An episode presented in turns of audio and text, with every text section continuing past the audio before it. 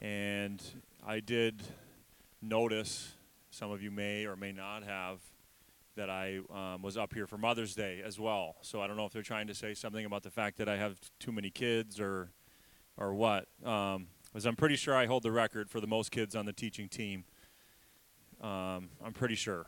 I'm not positive. I'd have to count it out, but I noticed. Um, let's just bow our heads and pray really quick before we get started. Thank you, God, for this day, for your word, and for the knowledge that we've come to gather out of it. God, I ask for your presence through my words today, that they would find their way into our hearts and do their work, and that you would accomplish what you've set out to do, that you would encourage us and strengthen us, and bring us closer to you, and make us whole. In Jesus' name, everybody said, I love saying that. It's so old school. I was secretly hoping that the air conditioning would break today because I grew up going to church camp, so I love hot church. Like there's just something about it. Like when we're upstairs on Thursday nights, the AC doesn't work very well up there and it's great. It's like 88 degrees. It's like way too hot. It's stifling. It's perfect. Um, so I secretly love hot church. It's nice to come into the AC, but there's just something about it. Um, I am going to be in 1 Kings chapter 19, so you can feel free to page there. Otherwise, Elena will have them on the screen. I sent them to her at 5:30 this morning, I think, and then quickly said, "Oops, sorry. Hopefully that didn't wake you up, because um, I'm an early riser." 1 Kings 19. Um, and a little bit of backstory. This is we're looking at a man named Elijah, who was a prophet in this time period. And we're getting one little glimpse into his life, into an, into an experience that he had that many of us have. Many of us frequently have. Some of us struggle with it all the time. And um, kind of kind of where we're at, just to do a little bit of a backstory of spade work, is he had just come from the contest at Mount Carmel, which many of you are familiar with that story from the Bible, but if you're not, uh, all these Israel is turned com- completely away from God because they're under bad leadership, which is a, a theme with the people of Israel. It's an, it's an ongoing. It's a, it's like a cycle, right? It's like it happens every year. You know, it's kind of like it, it's like the way we expect the seasons. That's the history of Israel. They keep they good leadership, things go well. Bad leadership, things take a turn for the worse, and then they turn back to God, and it's like this cycle that repeats and repeats and repeats over hundreds of years. And so there's all these prophets for th- this false god called Baal. And there's this contest where Elijah says, "Well, okay, if if the Lord is God, then he's going to burn up this sacrifice that I'll put on one, and, and if and if he's not, then then your God Baal will burn up the sacrifice, right? So there's this great big victory. God burns up um, Elijah's sacrifice. All the prophets of Baal are destroyed. There's this big major victory, and then right after that, because there's been a drought this whole time, because Elijah prophesied that there would be a drought because God was judging the nation of, of Israel he says, you know, there's going to be no rain for a few years. So three years later, roughly three years, the rain comes. Elijah gets to say that the rain comes. So there's like this culmination, there's this big contest, right? There's this big victory for Elijah. And then there's the culmination of this giant project, right? There's the culmination of this thing that took a few years to fight through that Elijah was p- part of really. And um, right after all of that,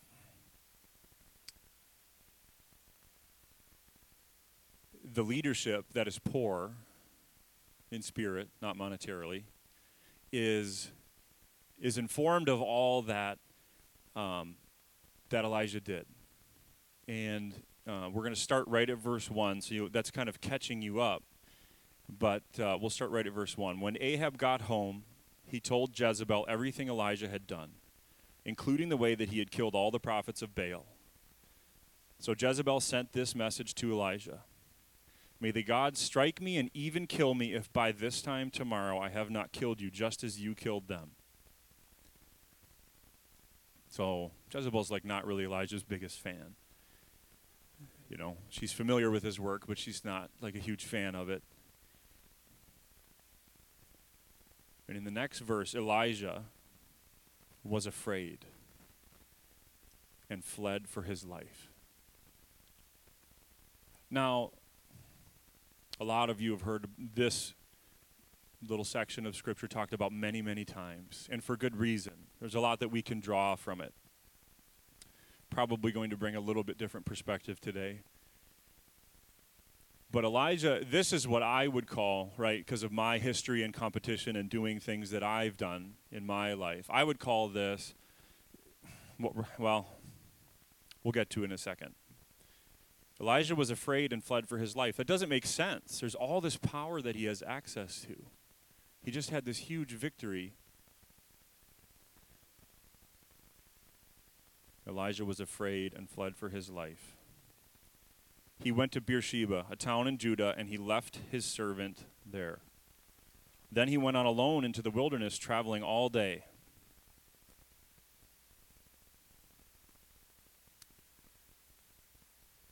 sometimes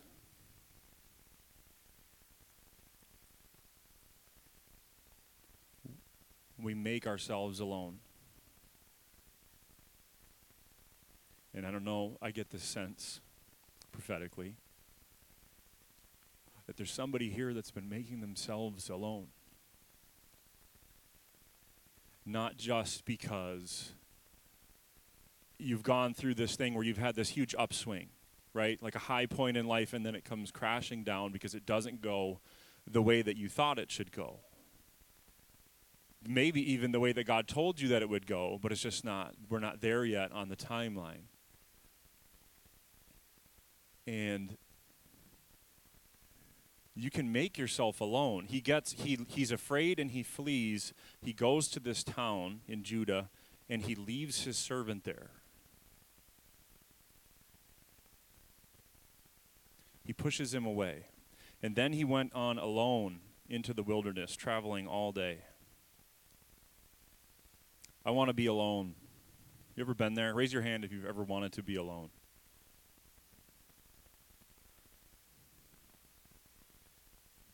I love this because it's like if you if you if you analyze your life and insert yourself into the text a little bit just the human nature portion of it. You can totally see yourself. He goes to this town in Judah. He leaves his servant there, pushes his servant away. I don't need you with me anymore. I want to be alone.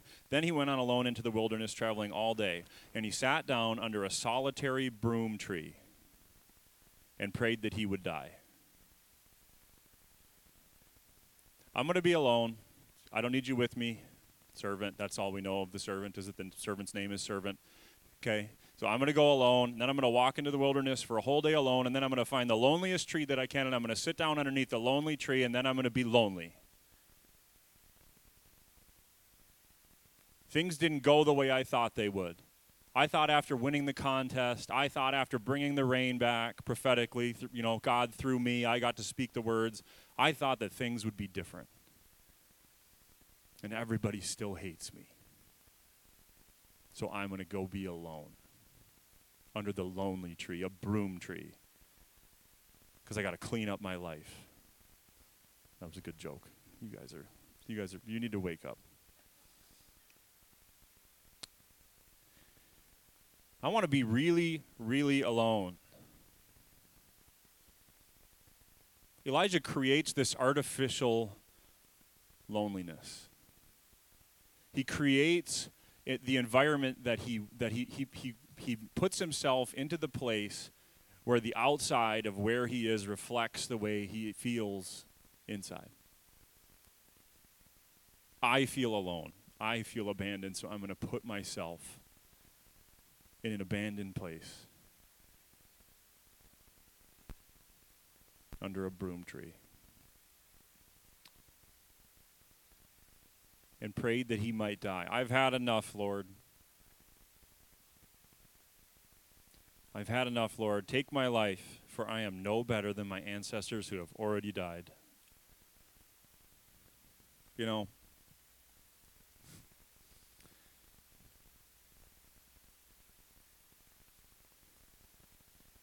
this I was just talking to Katie about this this morning.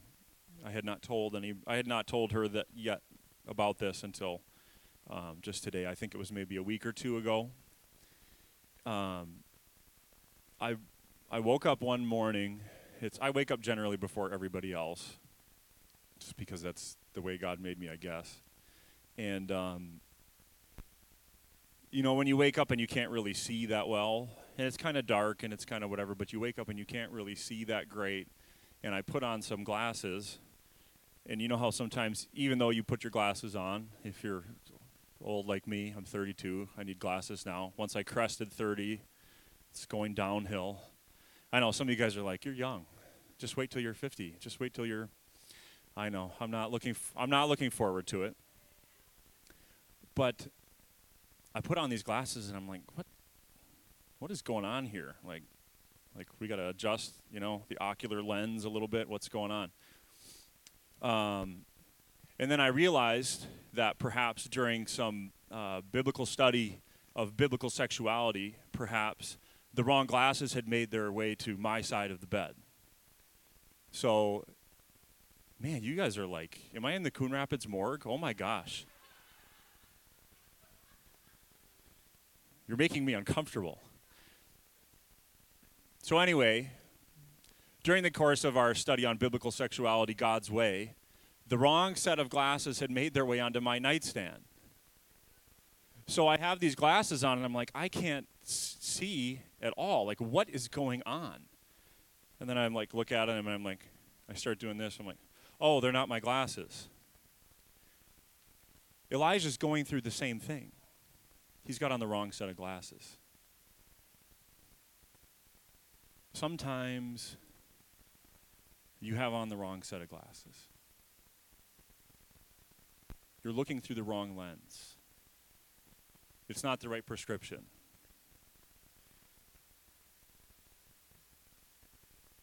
It's too strong, it's too weak, but it's not what God's prescribed for you. So we come to Elijah back again alone. Then he went on alone into the wilderness, traveling all day. He sat down under a solitary broom tree, the loneliest tree he could find, and prayed that he might die. I've had enough, Lord, he said. Take my life, for I am no better than my ancestors who have already died. creating that pocket of loneliness, forcing his outside surroundings into the way he feels inside. And then he laid down and slept under the broom tree. But as he was sleeping, an angel touched him and told him, Get up and eat.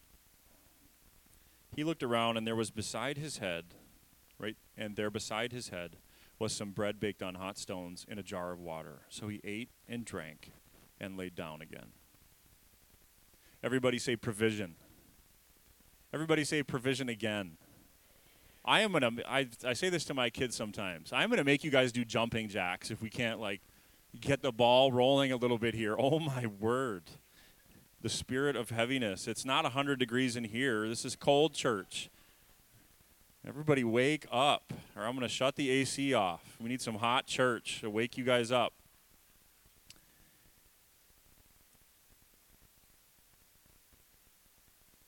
God provides.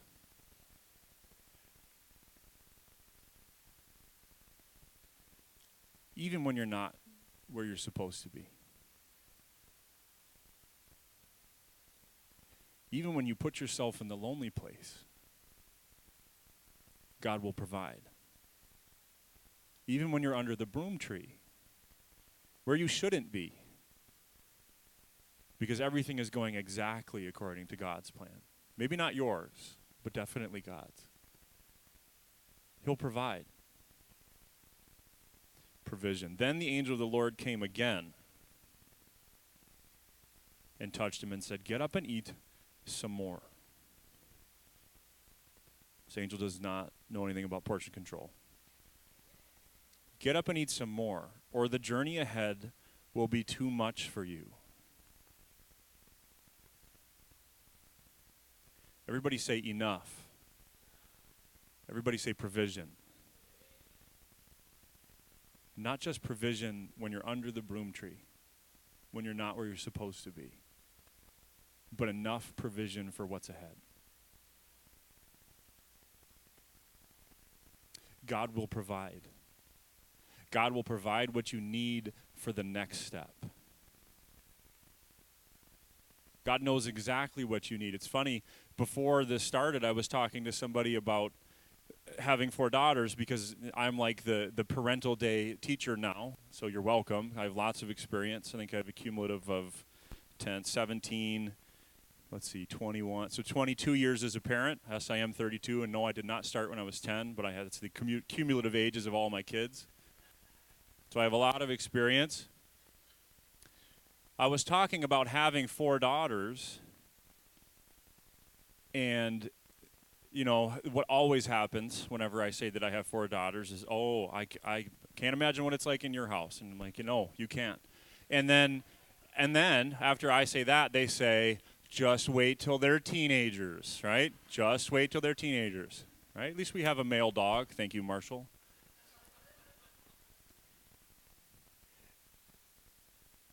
And what I said back was something that we often forget is that God, God provides. He gives you enough grace, but just for, just for today. One day at a time. One day at a time. One day at a time. You know how you get from here to there? You know how you get from here to where you want to be, to where God wants you to be? One day at a time. One decision at a time, one moment at a time. God doesn't give you Raise your raise your hand if you're a person who likes to think ahead. I'm a thinker aheader. Always. I'm always planning. I always want to be at the destination right now. Yesterday, actually, would be great. Right? God doesn't give you grace for 10 years from now.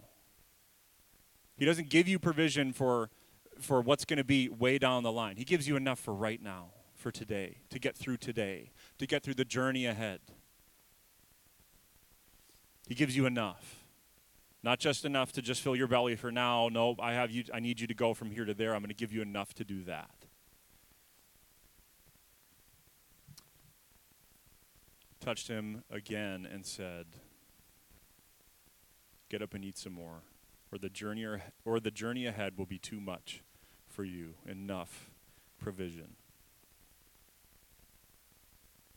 Enough provision. God will give me enough. So he got up and ate and drank, and the food gave him enough strength to travel 40 days and 40 nights to Mount Sinai. That's a big journey. you imagine traveling 40 days and 40 nights on really two meals, I guess? Are you kidding me? My family can't make it back to Princeton without somebody getting, you know, like lacerated somewhere, you know, without somebody's claws coming out. Because we're, you know, I mean, it's not too bad because we're Christians. right? Hunger, hunger changes you. Hunger, hunger changes people.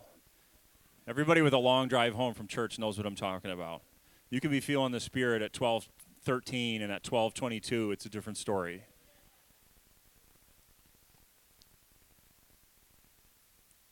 But God gives him enough strength, enough, enough supply to make the journey to Mount Sinai. I think this is interesting, you know, because Mount Sinai, uh, part of part of the whole problem that Elijah had with everybody, and you'll see in a second, is that there's really nowhere else left. There is no temple. There is no there is no there's no altars. There's no places to make sacrifices to God anymore. He built up one kind of with 12 stones all by himself to do this contest on Mount Carmel, but all the rest of them are gone. There is no place to worship God except for the mountain of the Lord. to travel 40 days and 40 nights to Mount Sinai, the mountain of God. What's interesting about that is that God gives him enough strength to get cl- to get to the place, the only place. Right? Because there's no Holy Spirit yet. Jesus hasn't died on the cross yet. There's no direct access yet. So God provides enough energy, enough strength. His provision is enough for Elijah to get to the only place, really, where he can get closer to God. He, he gives him just enough. He makes it, he makes the journey. Now we're getting to the good part. Everybody say this is the good part. Oh, my, yes. Now, yeah, thank you. Much better. Enough strength to travel 40 days and 40 nights to Mount Sinai, the mountain of God. There he came to a cave where he spent the night. There's a heading in my Bible because I'm using an NLT. There may or may not be in yours. There probably is. But you should notice that there is no break in the verse. That heading separates it, right, for us so that we can find things logically, but there's no separation. This is this is one paragraph. It's a, it should be attached. There there he came to a cave where he spent the night, but the Lord said to him, "What are you doing here, Elijah?" Now, recently at work, um, I was coached. We'll put it that way. Okay, it wasn't real bad. It was. It really was just a phone call that said, "Hey, Paul, um, you know, just a little. Just what I can't remember how my my director said it. Just something I want to bring up. You should try to email people the way that you talk to them in real life, because people can read emails however they want people can read text messages with any kind of voice inflection that they want. They can it, it can depend on their mood. I can send the same the same exact sentence to the same person 6 months apart depending on what's going on in their day. They might read that with two totally different voice tones. Now we're in danger here of reading what are you doing here Elijah any way that we want. Now, I'll qualify this in a moment because we're going to read more about how God is approaching Elijah in this moment of desperation. But just like I needed to catch myself and not just send things, you know, with periods, you know, I got to throw in some emojis once in a while. Make people feel good, right? Got to make people feel good. But instead of just sending a sentence, I can say, hey, so and so, can you please do this for me? Thanks. Instead of just, this person needs to be seen, right? So, because I might mean that well, which I did, because I'm not a jerk most of the time, but people can read into it however they want. And we're in danger of doing the same thing here if we're not careful, because a lot of us don't hear the way that God said this the right way. But the Lord said to him, What are you doing here, Elijah? Elijah replied, I have zealously served the Lord God Almighty, but the people of Israel have broken their covenant with you, torn down your altars, and killed every one of your prophets. I am the only one left, and now they're trying to kill me too.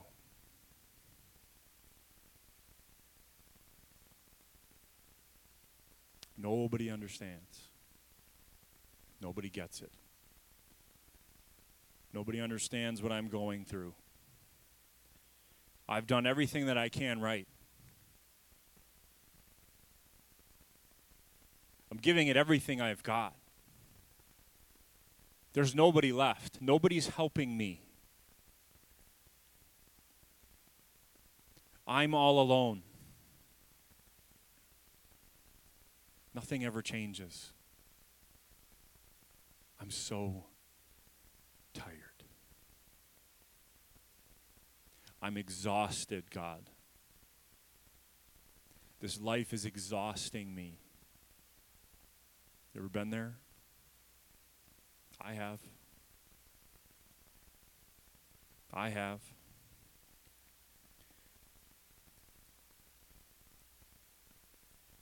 I'm the only one left, and now they're trying to kill me too.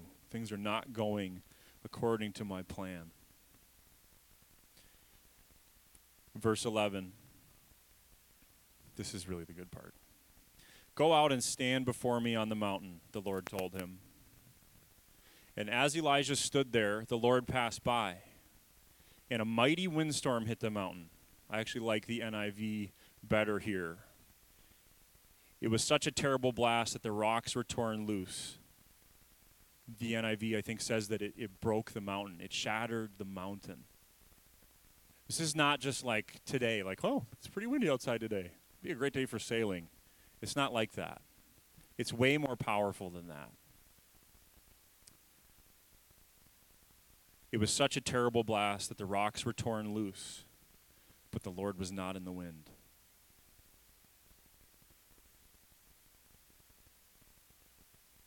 After the wind, there was an earthquake, but the Lord was not in the earthquake. And after the earthquake, there was a fire, but the Lord was not in the fire. You know, um, we as Christians, just we as people, we tend to view we tend to view God as really, really powerful, which he is, so that makes sense. But in thinking that way, always about how all powerful God is, we, we, we end up only assigning big things to him, right? Like big problems. The movie Incredibles, right? That's one of I have four kids, right?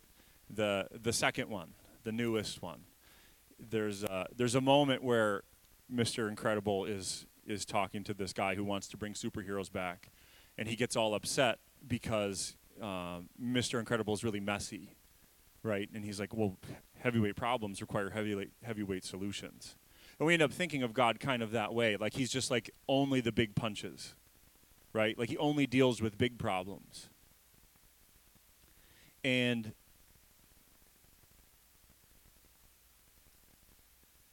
God does have infinite power. Right? He is omnipotent. He's all powerful. He is. That's the way he is. He has the power to blow things away. He has the power to shake things loose. He has the power to burn things up.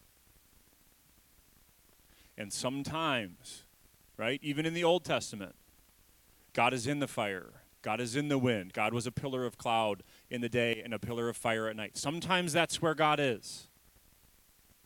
Sometimes that's where God is. In fact, a lot of times. Right? Sometimes that's where God will show up in your life, is in one of these big situations, one of these big, desperate needs.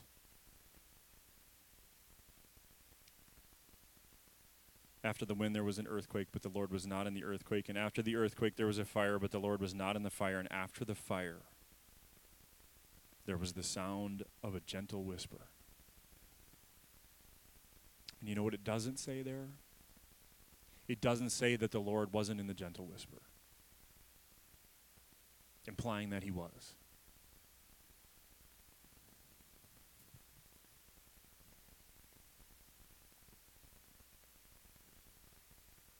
When Elijah heard it, he wrapped his face in his cloak and went out and stood at the entrance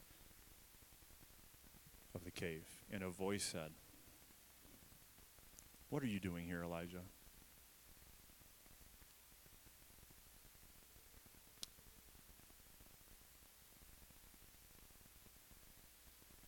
Nothing is too big for God. Nothing is too big for God. Nothing. There's nothing that's too big for him. There's no problem in this world that is too big for God to in the universe for God to, to it's there's nothing that's too big for him to solve. God is not wringing his hands uh, worried about what's happening on this planet. Okay, he's not. He's just not. God is not worried about the gas prices of America. Okay? You and I are, definitely. Right? I'm going to have to start getting plasma to get back and forth to work. Amen? But God's not worried about that. He's not worried about wars and rumor of war. Like, he's compassionate, but he's not worried. Does that make sense? I don't want to make it sound like God doesn't care because he does. But it doesn't like make him nervous like, "Oh my goodness, how am I going to figure this out?" God's not worried. He's not. There's nothing too big for God.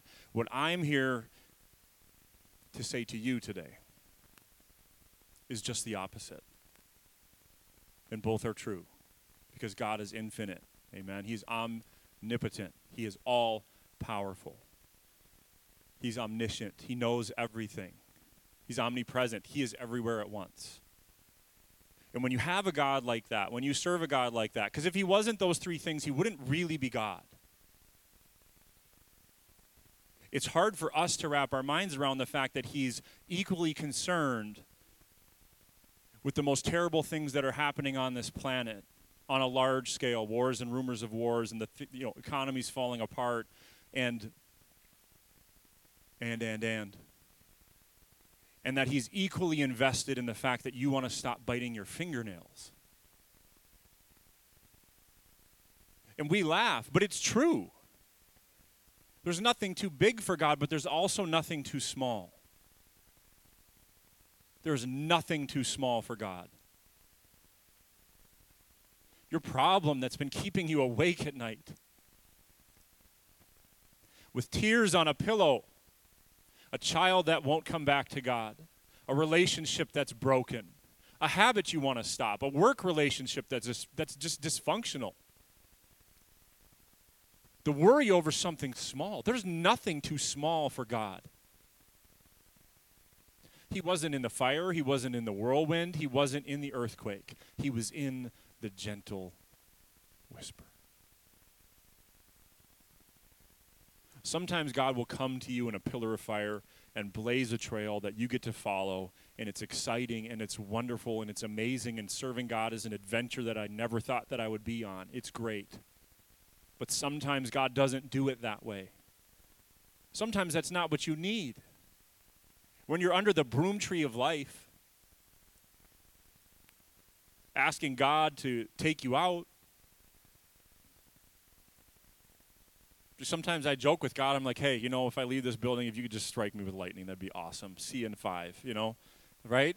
Like we joke because we have hope. I'm not scared of dying. Do I want to die? No. But Elijah's to the point, he's in the same place. He's like, man, I am done. I'm exhausted. I just want to sit under this broom tree and kick the bucket. Like, I'm I'm tired of this. That's not too small for God.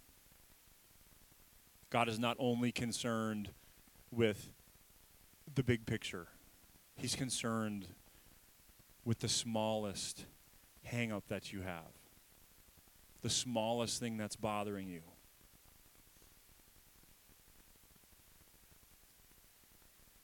Nothing is too small for God because He's infinite. He's infinite. There's so much God. There's so much of Him that He is just as invested in you as He is in all the rest of the people for all time. If you were the only person that He would have had to send Jesus to the cross for, He would have done it. He would have done it because he's infinite. He's 100% invested in you. You are the most important thing in the world to him. That doesn't make sense to us, right? Because our hearts are divided. What percentage of myself am I going to give to my job? What percentage of myself can I can I give to my family? You know, I'll give this little bit over here to uh, volunteering at church, and then oh, I really don't have a lot of personal time anymore, but I have this hobby that's kind of important to me. We we can't operate the way that God does. We're finite. God is not bound up by the same ropes that we are. So it's hard for us to grasp. But you need to remember if from nothing else from my little chat with you here today, that there's nothing too small for him. There's not one little teeny tiny aspect of your life that is unimportant to him. Everything matters to him. Everything.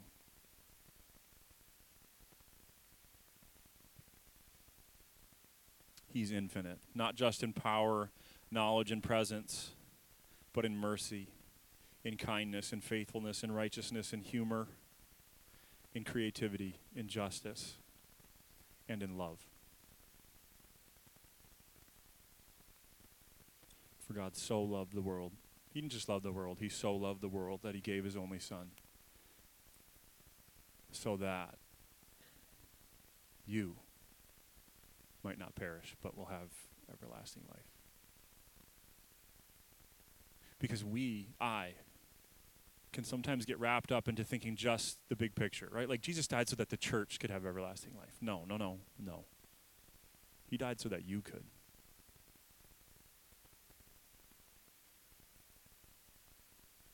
God is so concerned about preserving a relationship with you.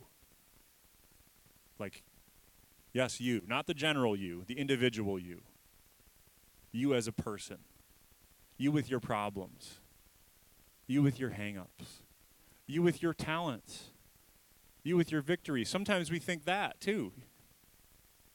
Like, oh, this little victory that I had today is no big deal. It's just happenstance. God doesn't really care about this. Yes, He does. Of course, He does. He sent His Son to die on the cross for you.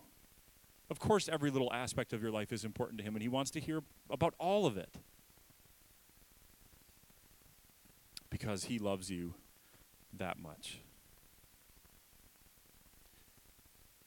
That relationship is so valuable to Him. When Elijah heard the gentle whisper, he wrapped his face in his cloak and went out and stood at the entrance of the cave. And a voice said, What are you doing here, Elijah? I'm going to turn. I have one extra verse. I know this might be a record for me reading a lot, but here we are. The Gospel of John, chapter 5. You knew you weren't getting out of here without something out of the Gospels. That's how I roll. Starting at verse 1. Afterward, Jesus returned to Jerusalem for one of the Jewish holy days. Inside the city, near the sheep gate, was the pool of Bethesda, with five covered porches. Crowds of sick people, blind, lame, or paralyzed, laid on the porches. One of the men lying there had been sick for 38 years. When Jesus saw him and knew he had been ill for a long time, everybody say a long time. For a long time, he asked him, Would you like to get well? Would you like to be made well? What are you doing here, Elijah?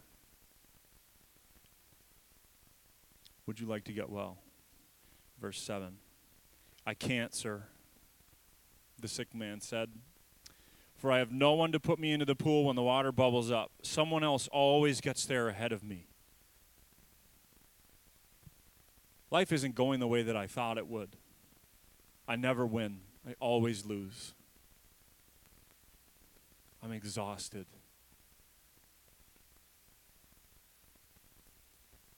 I'm exhausted. Would you like to get well? I can't, sir.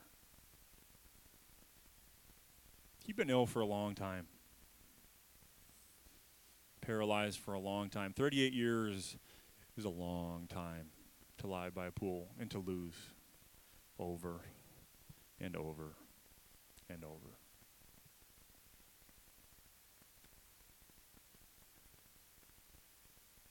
Occasionally in life, there's seasons, right? Like I was talking about with Israel earlier. There's seasons. Seasons where you win, seasons where you lose, seasons where it's transitioning from one to the other. Life is full of them. They make up life, really. When we're sometimes it seems like the cycle gets put on pause but usually it only feels that way when we're in a, a losing streak. Do you know what I mean? Like you don't really notice when you're on like a really long winning streak. You're like, this is great. Life is awesome.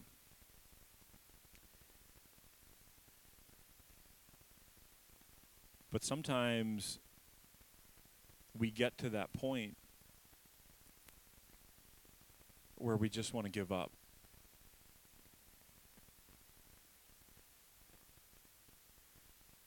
And we get to that point where we're under the broom tree, we're by the pool.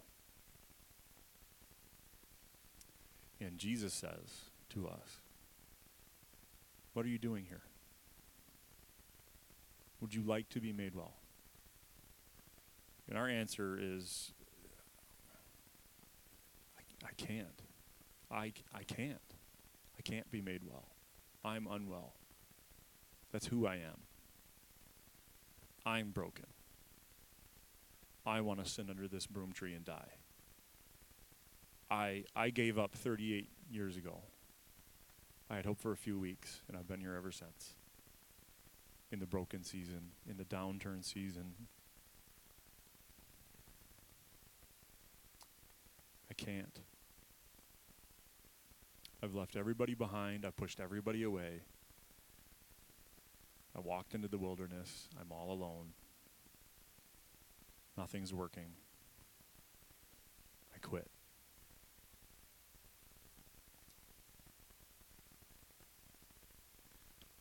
That's the place where it's not the fire, it's not the earthquake, and it's not the wind. That's where God meets you with a whisper. That's where Jesus comes to you as a God who can whisper. He's not just a God who can be big and loud and dramatic and work miracles. He's a God who can whisper to you in your hour of greatest need and meet you exactly where you need to be met. Jesus is the God of the whisper.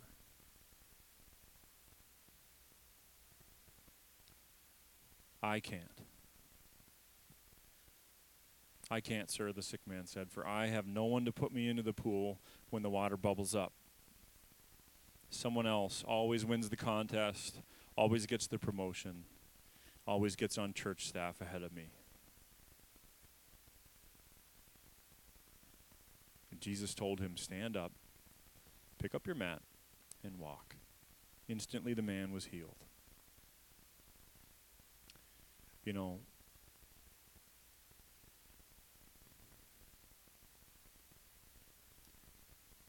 serving the God of the whisper, which he is sometimes, not all times.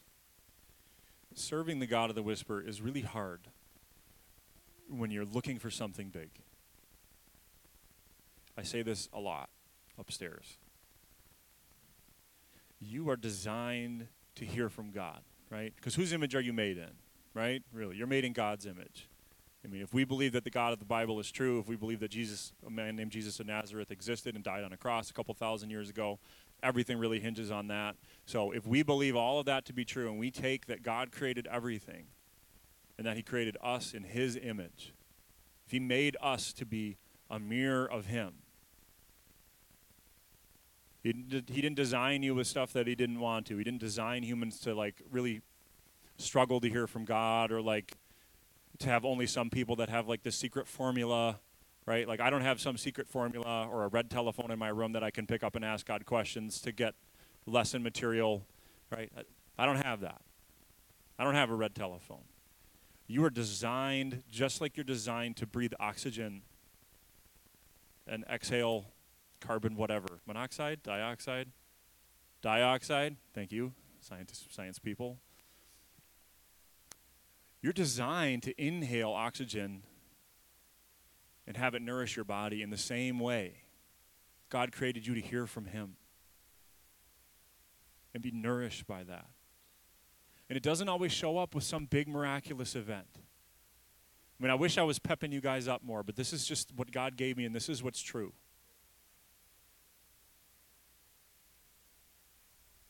God will meet you right where you're at, no matter how shattered into pieces you are.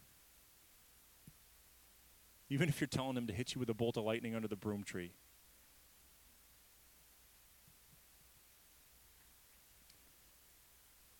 It's, it, it can be hard if you're always looking for the big thing. You're designed to hear from God when He whispers too. You don't always have to look for a sign. You don't always have to look for the miraculous, because the miraculous can happen in the form of a whisper, just like that, when you're all alone, wondering what you're going to do next, how you're going to carry on. God will provide. Let's stand.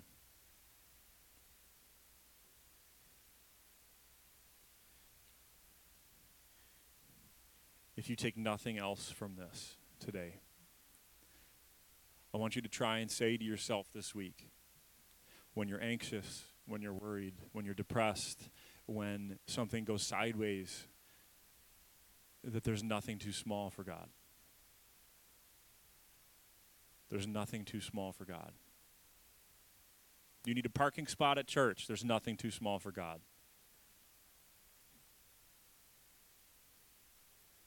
There's nothing too small for Him. Let's pray. Heavenly Father, we thank you for this day and for this opportunity to come and worship you for who you are and what you've done. And we thank you for being the God of the whisper when we need it most. I pray that your word would sink into the hearts of your people today, not just through what I've said, but what Tim is coming to say and through worshiping you because you are worthy and deserving of that praise. We thank you for meeting us exactly where we needed to be met today. We pray that your word would be true and that we could take it in and apply it. In Jesus' name, amen. Amen, amen. Thank you.